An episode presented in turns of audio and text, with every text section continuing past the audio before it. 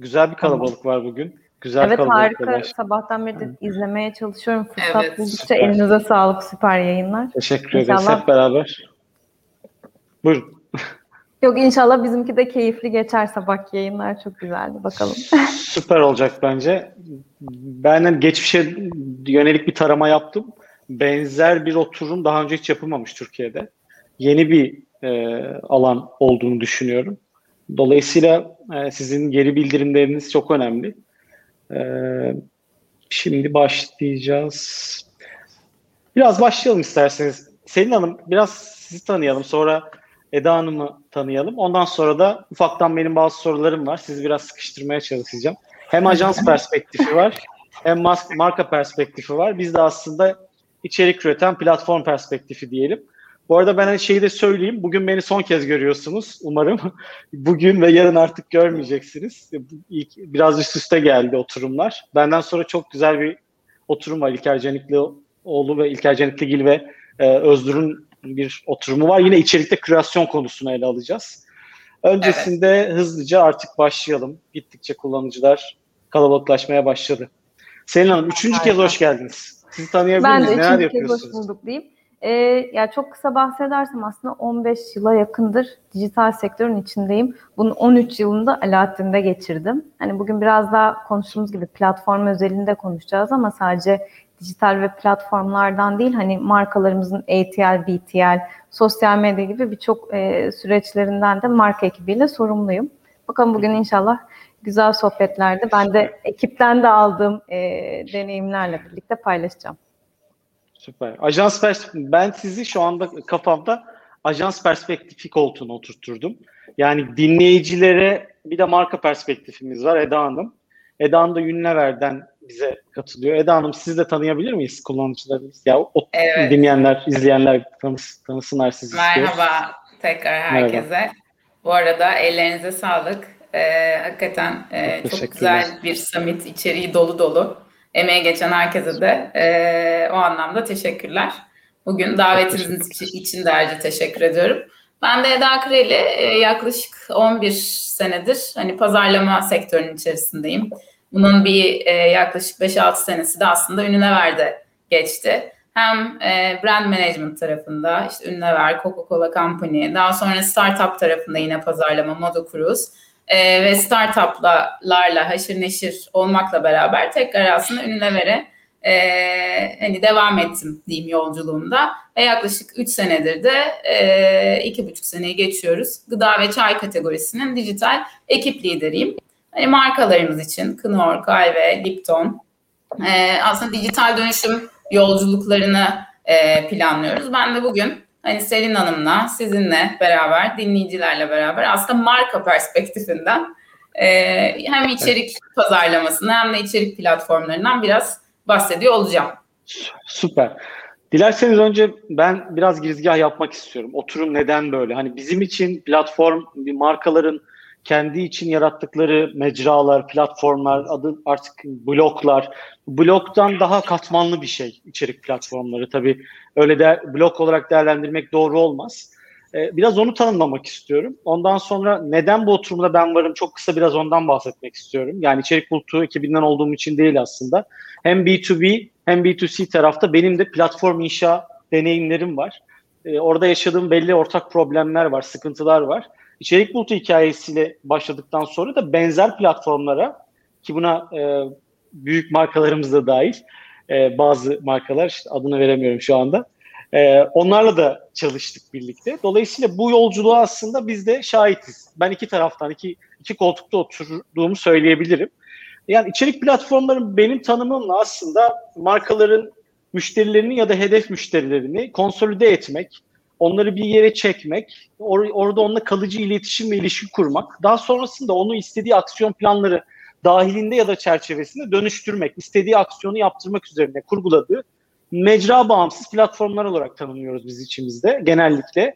Yani bir aksiyon var, bir marka var, onun yapmak istediği e, bir aksiyon var. O aksiyon da e, müşterinin satın alma e, yolculuğunda, e, daha ürüne gelmeden önceki ya da geldikten sonraki deneyimlerini iyileştirme, ona fayda ve bilgi vermek adına oluşturduğu belli platformlar var.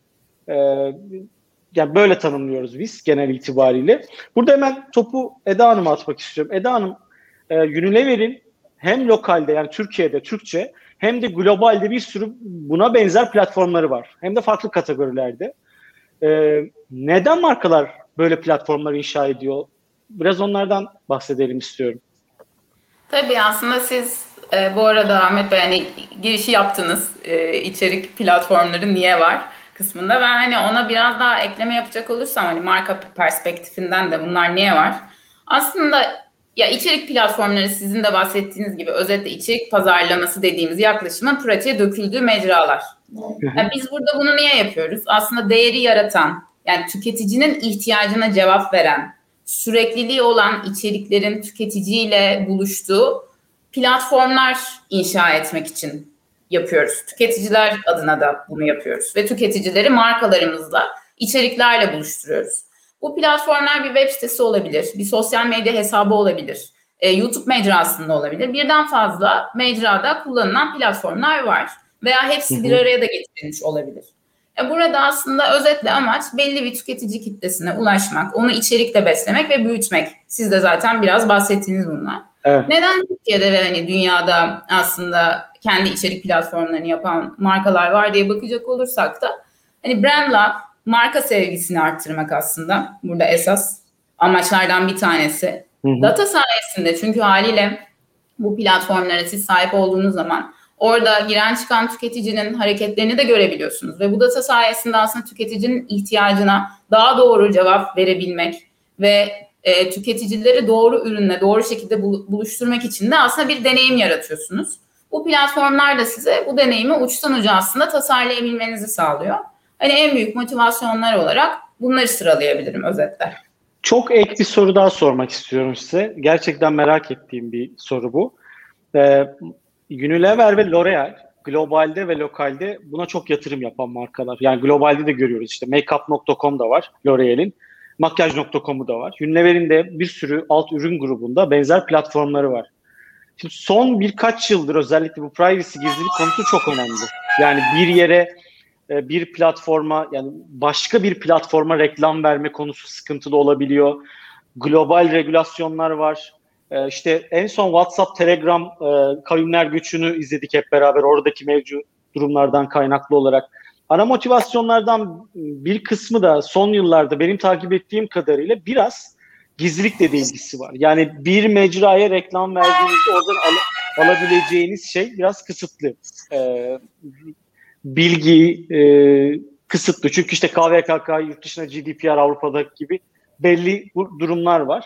Burada e, siz bu e, ürün gruplarına karar verirken e, nasıl karar veriyorsunuz? Unilever'e yine sorum Eda Hanım size. Nasıl karar veriyorsunuz? E, hangi öncelikleri, yani hangi öncelikler oluyor bu pratik süreçlerde? Ee, bizim de bu arada bahsettiğiniz gibi Türkiye'de, hani Türkiye'den bir giriş yapayım. Hani yemekte keyif var, var, saç bakım güzellik var, temiz sözlük var. Üç ana kategoride aslında hani gıda, dondurma, kişisel bakım e, ve güzellik ve e-bakım e, plat şey kategorilerini kapsayan içerik platformlarımız var diyebiliriz. Aslında her şeyde tüketiciyle başlıyor. Hani buna nasıl karar veriyoruz kısmına gelecek olursak, yani tüketicinin aslında kategorilerinizdeki dijital yolculuğuna bakıyoruz. Ve eğer onu destekleyebileceğimiz, ihtiyacına cevap verebileceğimiz, içerik anlamında bir fırsat e, nokta varsa buna öncelikle anlamaya çalışıyoruz. Hani şöyle düşünebilirsiniz aslında. En büyük platformlarımızdan bir tanesi olan Yemekte Keyif Var platformunun çıkış noktası, tüketicilerimizin gıda ürünleri ihtiyaç, ihtiyacının aslında hani ne yiyeceklerini düşünmeleriyle başlaması. Yani kendimiz de bir tüketiciyiz. Gün içerisinde e, ne yesem sorusu pek çoğumuzun aslında en çok sorduğu sorulardan bir tanesi. Evet. Ne yesem, ne oluyor, ne pişirseme dönüşüyor. E, ne yiyeceğimize karar verdiysek de onun tarifine bakmak istiyoruz. Ve ne yapıyoruz? Tarif platformlarından destek alıyoruz. Eğer benim markalarımla, yani markalarımın amacı ile ve kategorideki bilgimle bu yolculuğa hizmet edebiliyorsam, hem tüketicimin ihtiyacını karşılamak hem de markama etkileşim anlamında hizmet edebileceksem bu bir kere birinci tik. Ee, ilk buna bakıyoruz. Yani tüketiciye ve markalarımın kategorisine içerik üretme anlamında relevant'ım. Relevant mıyım? Sorusunun cevabını da alırsam bu birinci tike atıyorum. İkincisi bu soruların büyüklüğü. Yani örneğin Türkiye'de yemekle ilgili e, search'te aramalar, e, arama motorlarında otuz üç milyon civarında şu anda. Yani bu büyük bir ihtiyaç aslında. Ve büyük bir kitleye ulaşarak büyük bir ihtiyaca cevap vereceğim demek benim için de Unilever olarak veya başka bir şirket olarak. E, üçüncü ise hangi mecrada, hangi noktada, nasıl bir içerik ve altyapı ile tüketicinin ihtiyacına cevap verebilirim? Yani tarif, işte yemek ipuçları, püf noktaları, şeflerden tüyolar gibi. Ve bunlar hangi nokt- e, mecralardan bakılıyor? Yani YouTube, search, sosyal medya hepsinin dinamiği ve içerik modeli farklı. Doğru modeli, içeriği, teknolojisi de burada önemli. O teknolojiyi koyabilecek miyim? E, çünkü yani şu anın resmi teknoloji tarafında biliyorsunuz yetmiyor. Aslında tüketicinin ihtiyaçları teknoloji anlamında da gelişiyor. E, o yüzden de hani en son bakacağım şey de aslında doğru model, içerik, teknolojisiyle beraber ve ekiple beraber e, doğru yerde kurmak için e, bir fizibiliteye bakıyoruz. E, ve ona göre de aslında hani e, burada bir platform yaratalım mı, yaratmayalım mı? Hani bunu aslında e, sürekli bir halde e, devam ettirebilir miyiz? Bu fizibiliteyle de en son e, bunu ölçüyoruz ve karar veriyoruz diyebilirim. Süper. Burada teşekkür ederim değerlendirmeleriniz için. Selin Hanım, size soru sormak istiyorum. Ajans perspektifi, en tehlikeli perspektife geldi şimdi. Hadi bakalım. Peki, e, ajanslar, Türkiye'deki ajanslar özellikle markaları e, farklı mecralardaki e, medya yatırımlarını yönetmek üzerine devşirildi Türkiye'de. Genellikle hikaye hep bunun üzerine. Yani bir ajans var, bir marka var. Markanın ulaşmak istediği bir hedef kitle var. Aksiyon aldırtmak istediği bir durum var. O durum özelinde markanın bütçesini farklı mecralarda kullanan olarak konumlandı ve hep böyle ola geldi Türkiye'de. Son dönemlerde ajansların da bu süreçlerin, yani platform inşa süreçlerinde dahil olduğunu görüyoruz. Sizin de deneyimleriniz var bu konuyla ilgili. Ajanslar markaların kendi platformlarını yaratmaları ile ilgili ne düşünüyor? Ya şöyle, aslında bizim için çok yeni değil, öyle başlayayım. Ee, bir on sene, on iki seneye kadar dayanıyor bizim platform yönetimimiz, ama doğru söylüyorsun. Bir taraftan da şey, markaların o kendi medyalarını yaratmaları aslında çok da yeni bir olgu değil. Yani özellikle işte bu sosyal medya kullanımının artışı ya da işte genel olarak internetin artık hepimizin cebine girmesi, teknolojinin artması, biraz önce Eda'nın bahsettiği gibi online ortamlarda markaların kendilerine uygun ya da işte kendi kurallarını, o ihtiyaçları doğrultusunda evet kimi zaman kendi iç ekipleriyle de alanlar yaratabiliyor. Burada o medyayı tanımlarken hani bazen e, bir mecrada kendine ait bir alan veya işte kanal olabiliyorken bazen de yepyeni kendisi için yaratılmış bir platform olarak da karşımıza çıkabiliyor. Ya da işte stratejik olarak hepsini birden harmanlayarak kullanabiliyor. Markanın orada strateji ve hedef kitlesinin ihtiyacına göre değişiyor bu. Ee, ama şey, buradaki başlıca konu, biraz önce de biraz girildi. Kendi platform üretildiğinde aslında izinli bir veri tabanına sahip olundaki avantaj bence buradaki temel konu. Ee, hani o kendi medyalarını yaratırken de hani o dataya ihtiyaç duyarken de markaların ne kadar bilinçli olduğu çok önemli. Yani şu da karşımıza çıkıyor. Gerçekten çok e, stratejik olarak altyapısını çalışmış, uzun soluklu bir işe girdiğini farkında olarak da başlayan markalar var. Ama şu da gelebiliyor, işte ya rakipler yapıyor ya da işte şu anda çok konuşuluyor, herkes platform diyor, data diyor, e, gizlilik diyor. Benim de mi acaba bir şey yapmam lazım diye böyle panikle de giriliyor. O yüzden orada böyle bunun oranı farklı... daha fazla değil mi? Dür- dürüst olmak gerekirse bu ikinci ee... tarafın şeyi daha yüksek. Ya biz şanslıyız, muhtemelen ikinci taraf çok gelmiyor. Bizde genelde biraz daha bilinçli taraf da geliyor ama evet ya bakıldığında o panik havası bizlerde galiba birazcık daha fazla oluyor. O yüzden şeyle bağlamaya çalışayım, ya o doğru stratejinin kurulması diyoruz. Hangi hedef kitleye konuşacağım ya da e, ya bir şey yapıyorum ama o hedef kitlemin hangi problemine çözüm bulmak için ben o içeriği sağlıyorum. Ve sonda da gerçekten kendimizi de düşünelim. Ben o sayfaya gittiğimde datamı bırakmam için yeterli bir sebep var mı ya? Değiyor mu? Hani benim artık kendi datam bu kadar değerliyken ve bu kadar bilinçlenmişken gibi soruları cevaplayabiliyor olması lazım. Hem marka tarafı hem ajans tarafı fark etmiyor. Ee, ve bir taraftan yaratmamız lazım kullanıcıya. Kesinlikle. Bu her şey için iletişim öyle bir şey değil mi zaten? Hani yoksa niye maruz kalalım? Evet. O yüzden şey rakipleri çok iyi tanımlamak. E, çünkü bazen sektörler farklı olsa da mesela içerik bazlı bakıldığımızda farklı bir platformda rakibimiz olabiliyor ya da partnerimiz haline de getirebiliyoruz onu.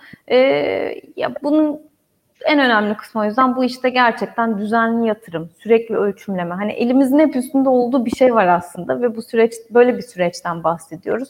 Ya bazen şu hataya düşülüyor.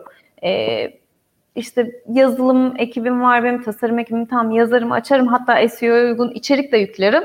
Ee, keşke gerçekten bu kadar böyle söylendiği kadar bu iş kolay olsa ama bu korkutmak veya işi büyütmek için de değil. Sadece şey total eforu fark etmek ve e, ya bu efora girilmeyecekse gerçekten başlanmaması gerekiyor. Eminim bunu herkesten duyuluyordur ama e, ya o yolun ortasında kalmaları biz çok gördük.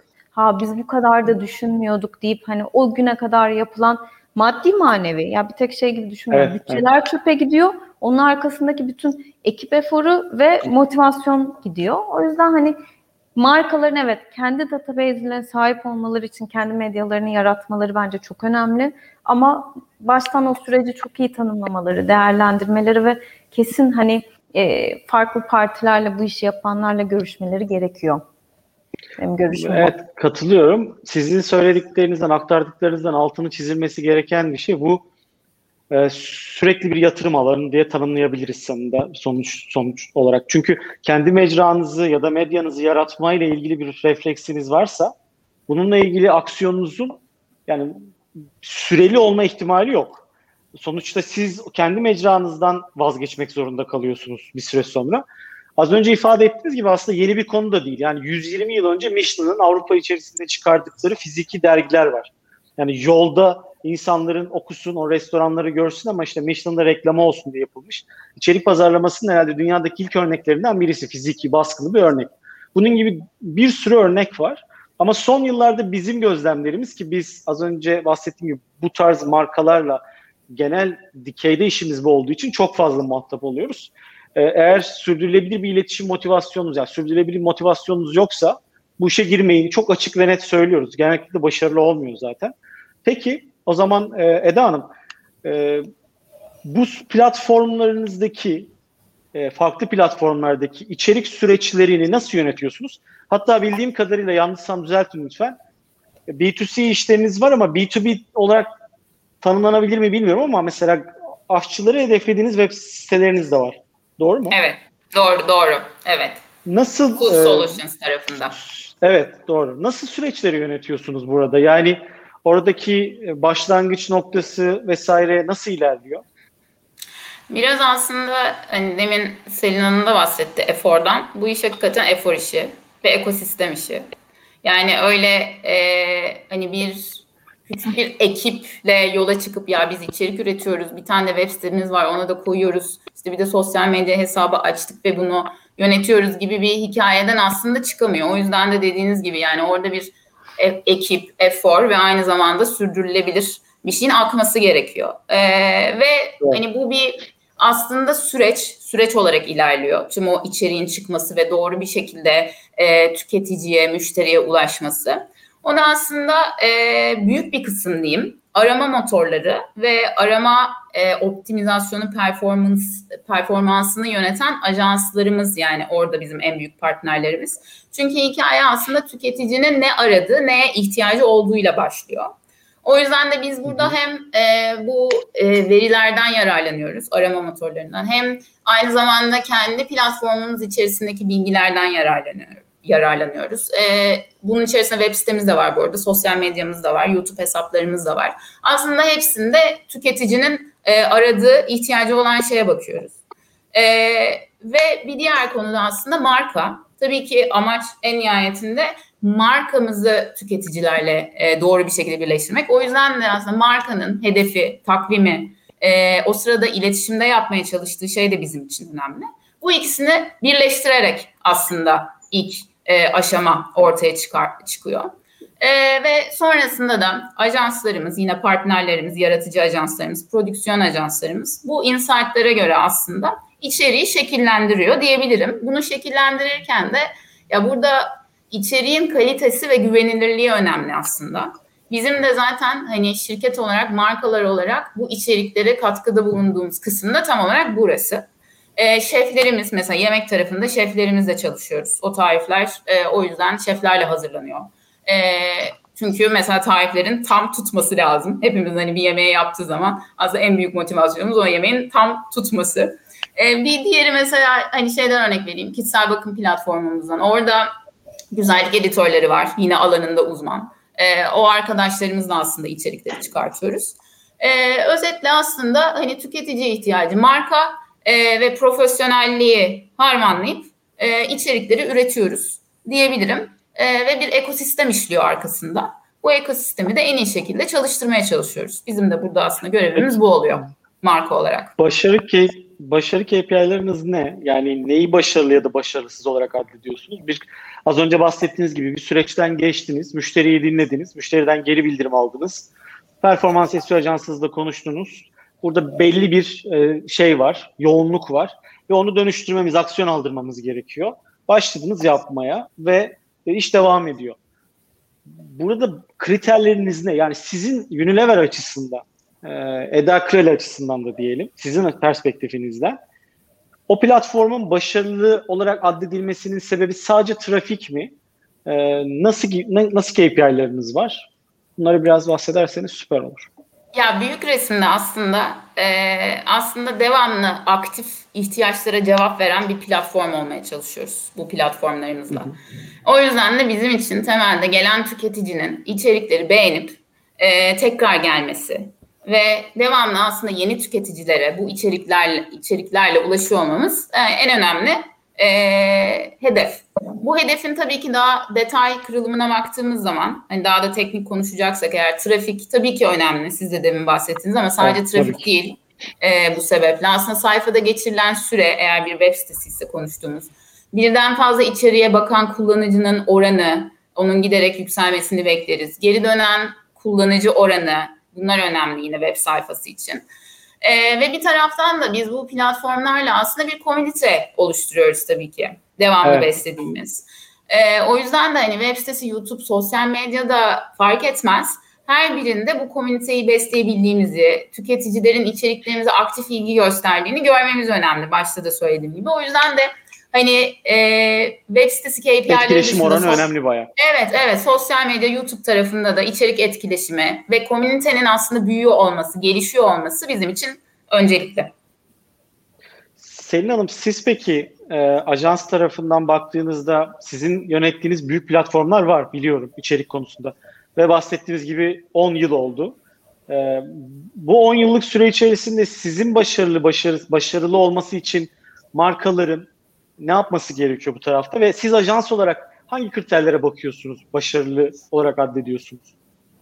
Ya dediğiniz gibi hani on sene oldu ve on sene önceki aslında K P I'lerle bugünkü bile değişiyor. Hani böyle tek bir şey yok. Keşke gerçekten şey olsa. Hani trafik, çok trafik geliyor. Tamam süper başarılıyız değil. E, her geçen sene de zorlanıyor. Rekabet arttıkça orada hani ajansların rolü de değişiyor. Oradaki bir sürü partner de artıyor, onların birbiri içindeki yönetiminde. O yüzden bizim için temel şey şu, e, aldığımız datayı iyi işleyebiliyor olmak. Yani benim elimde bir data var.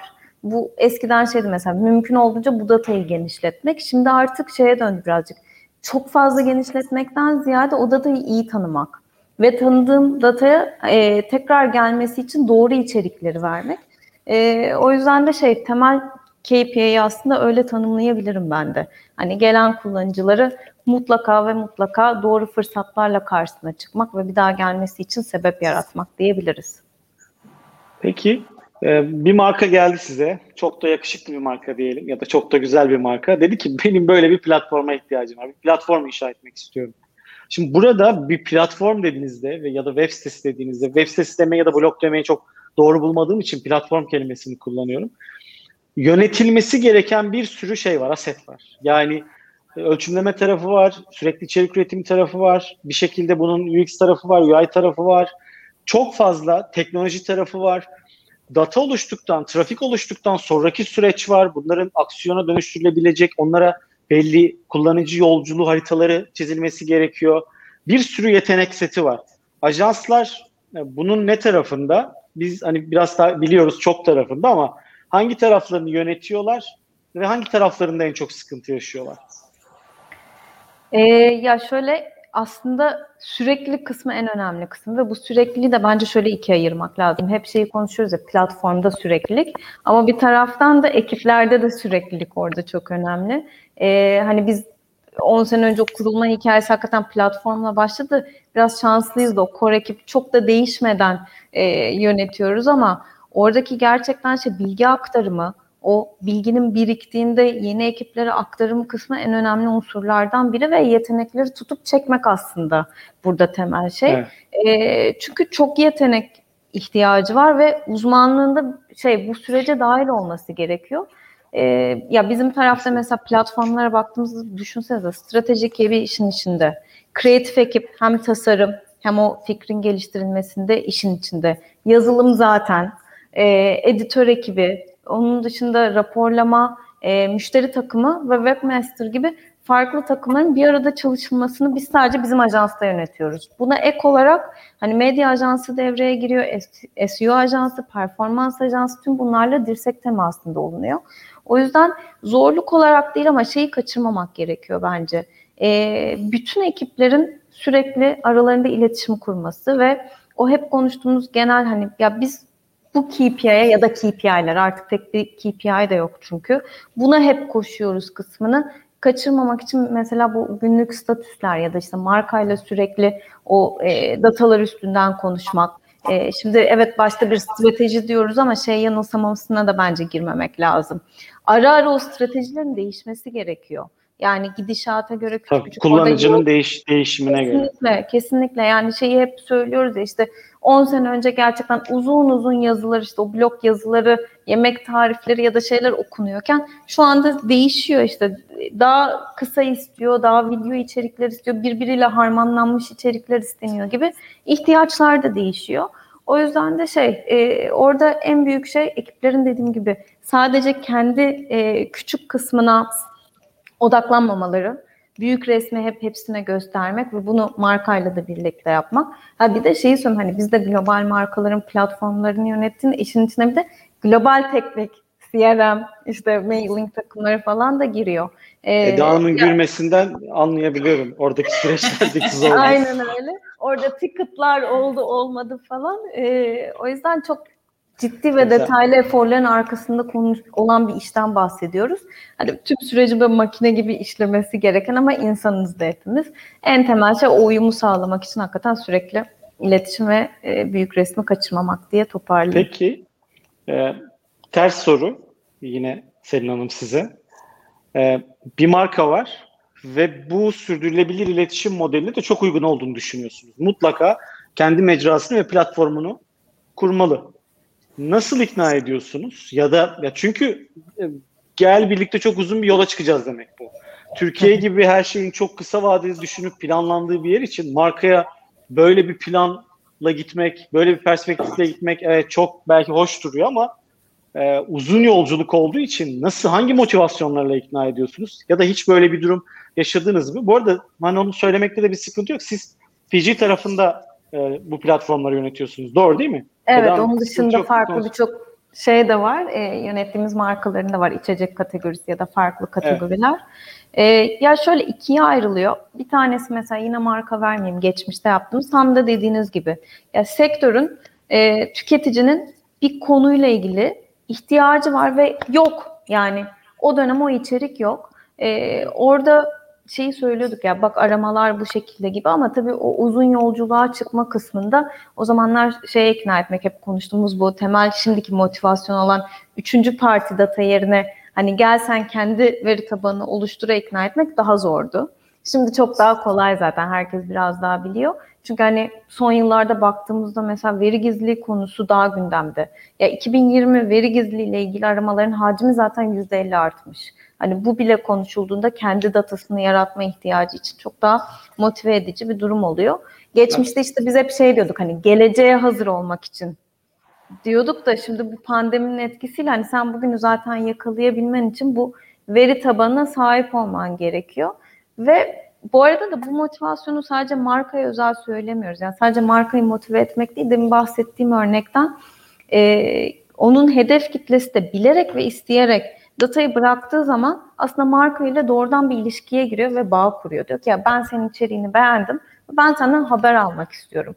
O yüzden de normalde bir sürü işte reklamla vesaireyle e, anlatmaya çalıştığımız şeyi kendi zaten o motivasyonuna geldiği için çok daha kolay oluyor. Bunların hepsi doğru içeriği ve doğru kitleyi yakaladığımız durum için tabii. Lütfen orada yanlış anlaşılmasın.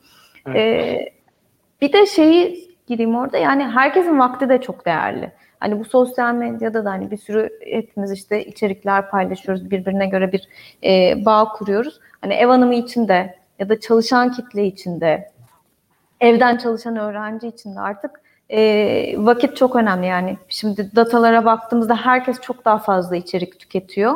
Ama bir taraftan da iş, istemediği içeriği de zorla tükettiremiyorsunuz. Vakit harcamak istemiyor. Dur biraz daha şans vereyim kısmı yok. Tekrar gelmesini sağlamak çok daha zor bir hale geldi. E, küçük de bir örnekle hemen devam edeyim. Mesela gerçekten evet, doğru kitleye nasıl bir şey yaparsak, gerçek bir şey değil, tamamen e, farklı bir yerden vereceğim. Örneğin ben biliyorum ki elimdeki kitlenin e, ince telli saça ait bir güzel data var ve bir ürünle ben bunu bağlamak istiyorum.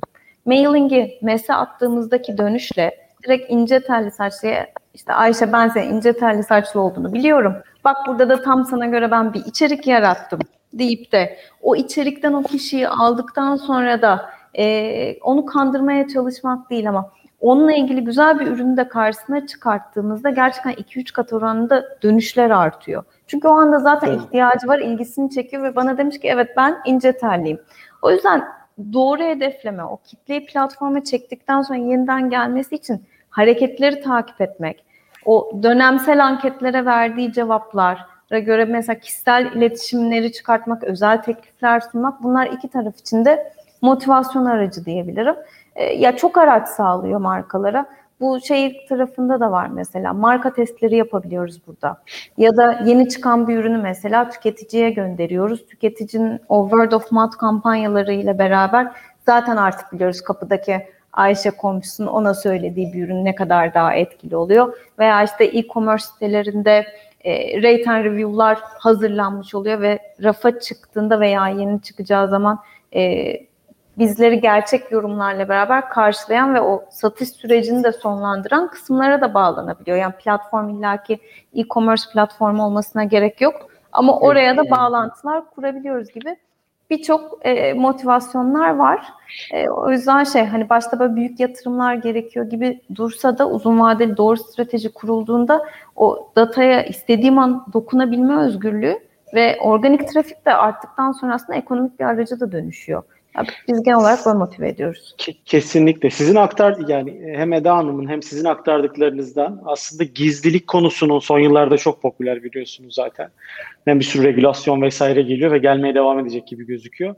Global markaların kendi platformlarını inşa etmesinin yanında öne, özellikle B iki C tarafta başladı ama Türkiye'de çok bilinmeyen bir taraf da var, B iki B. Biz çok fazla muhatap olduğumuz için de hani B iki B tarafta da lead generation, yani lead üretmek, o müşteriyi dönüştürmek için de İçerik, içerik çok ihtiyaç, çok ciddi bir ihtiyaç. Biz çok uzun yıllardan beri B iki B tarafta iş yapan, B iki B tarafta iş yapan markaları ikna etmeye çalıştık, çalış dönem içerisinde. Son birkaç yıldır onların da ilgisi artmaya başladı. Yani sadece KOBİ'lerden, KOBİ'lerin değil, globaldeki büyük markaların da yani medya satın alma maliyetlerinin önemli belli bir oranlarını buraya aktardıklarını görüyoruz. Türkiye için de bu geçerli. Bir şekilde markalar kendi mecralarını inşa edip medya yatırımlarının bir kısmını buraya aktarıyorlar. B iki C taraf Türkiye'de biliniyor ama B iki B taraf da hani bizim bizim içerik bulutu perspektifinden çok fazla bilinmiyor. Hani bir şekilde orada X kategorideki bir inşaatçıyı belki yönetmeniz gerekiyor. Onun onun arama sorguları farklı. Ürüne ulaşırken ya da hizmete ulaşırken ki yaptığı belli bir yolculuk var. O yolculukta hangi aşamada, hangi içerikle karşısında olacağınız kısmı da çok önemli.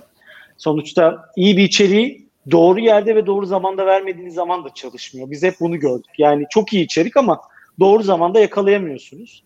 O anlamda B iki B tarafla ilgili bahsetmek ister misiniz? Hani sizin taraflarda, yani sizin hem ajans hem marka tarafında süremiz de azalıyor ama son bir sorum olacak sonra e, ikinize de. Ondan sonra e, sorular varsa onları alır. E, dilerseniz kapatırız. Tamamdır. Ee, aslında güzel bir özetleme de yaptın ama hemen şeyi söyleyeyim, hani B iki B tarafı evet B iki C'ye göre bir tık arkadan gelmekle beraber çok da farkındalığında evet. Var böyle bir iki tane yönettiğimiz, hatta değişik bir sistem kurduğumuz da var. Yani Instagram, kapalı Instagram sayfası e, ama datasını K V K K kısmından arkadan bir kapı açmayayım, web sitesinden datasını alıp Instagram'a geliyoruz, oradan data veriyoruz gibi. Şu an hem biraz deneysel de denediğimiz şeyler var.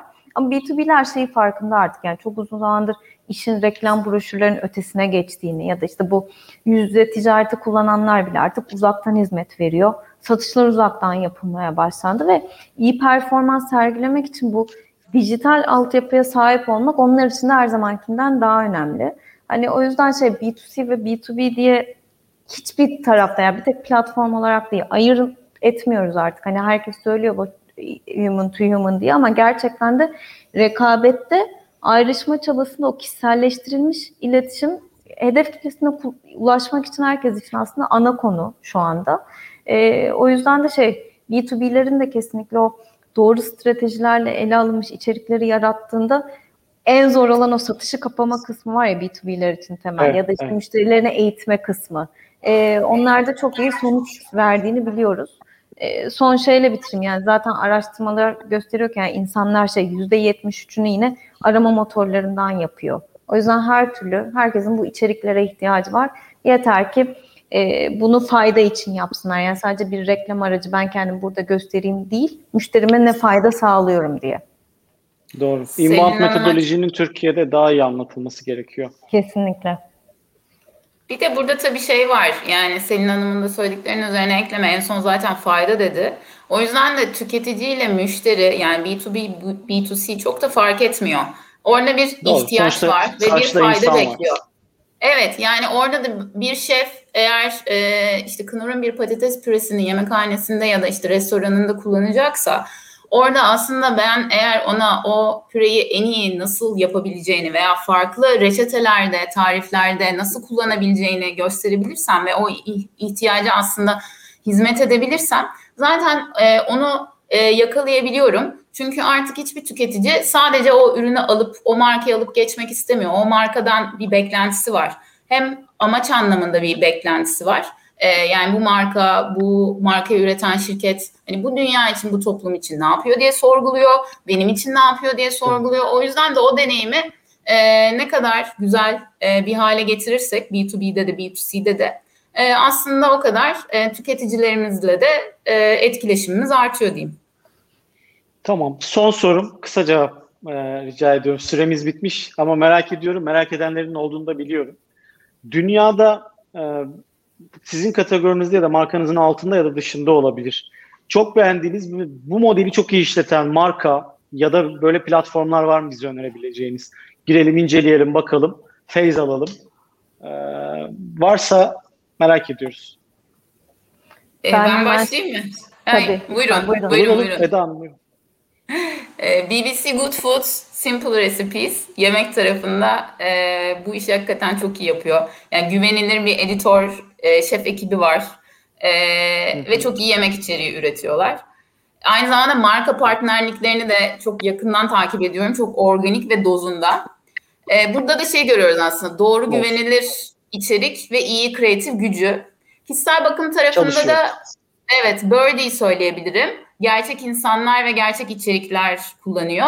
Hani daha moda, lifestyle tarafında da e, High Snobity e, şeyi çok güzel yapıyor aslında. Lifestyle içerikleri komünite yaratıp e, ürün satışını da destekleyerek çok güzel bir funnel örüyor orada. Onları takip ediyorum ve ediyoruz. Evet, çok teşekkür ederiz. Hemen Selin Hanım'a dönüyorum. Ben tek şeyle bitirdim. Çok güzel örnekler verildi. Çok uzatmamak için de e, kendi markalarımızdan da olduğu için yani Red Bull gerçekten e, bence evet, bu işi en yani iyi yapan. İçerik şirketi gibi artık Red Bull. Evet, yani evet, aynen öyle. Kendilerini öyle tanımlıyorlar zaten. O yüzden ve de... yani o, o, o çok mantıklı. Başka aynen. Nasıl siyah, renkli, asitli bir içeceği yani konumlandırmak açısından çok mantıklı geliyor bana. İçerik şirketi gibi tanımlıyorlar kendilerini. Kesinlikle çok, biz de onlardan çok şey öğreniyoruz hala. E, o yüzden de o şekilde bir toparlayayım ben. Peki, çok teşekkür ederiz. Ağzınıza sağlık. Bizi kırmadınız, zaman ayırdınız. Değerli bilgiler paylaştınız. E, ben de dinleyen herkese, burada yüzlerce kişi izliyor şu anda. E, herkese çok teşekkür ediyorum. E, ben, benzer bir oturum olmadığı için benim için de çok e, öğretici oldu. Umarım hem konuklarımız hem de katılımcılar açısından öyle olmuştur. Ee, bir sonraki oturumda görüşmek üzere diyorum ve Eda Hanım'a ve Selin Hanım'a çok teşekkür ediyorum. Kendinize iyi bakın. Görüşmek üzere. Ben de çok teşekkür ederim. Çok keyifliydi. Hoşça kalın. Sağ olun. Hoşça kalın. Görüşmek üzere.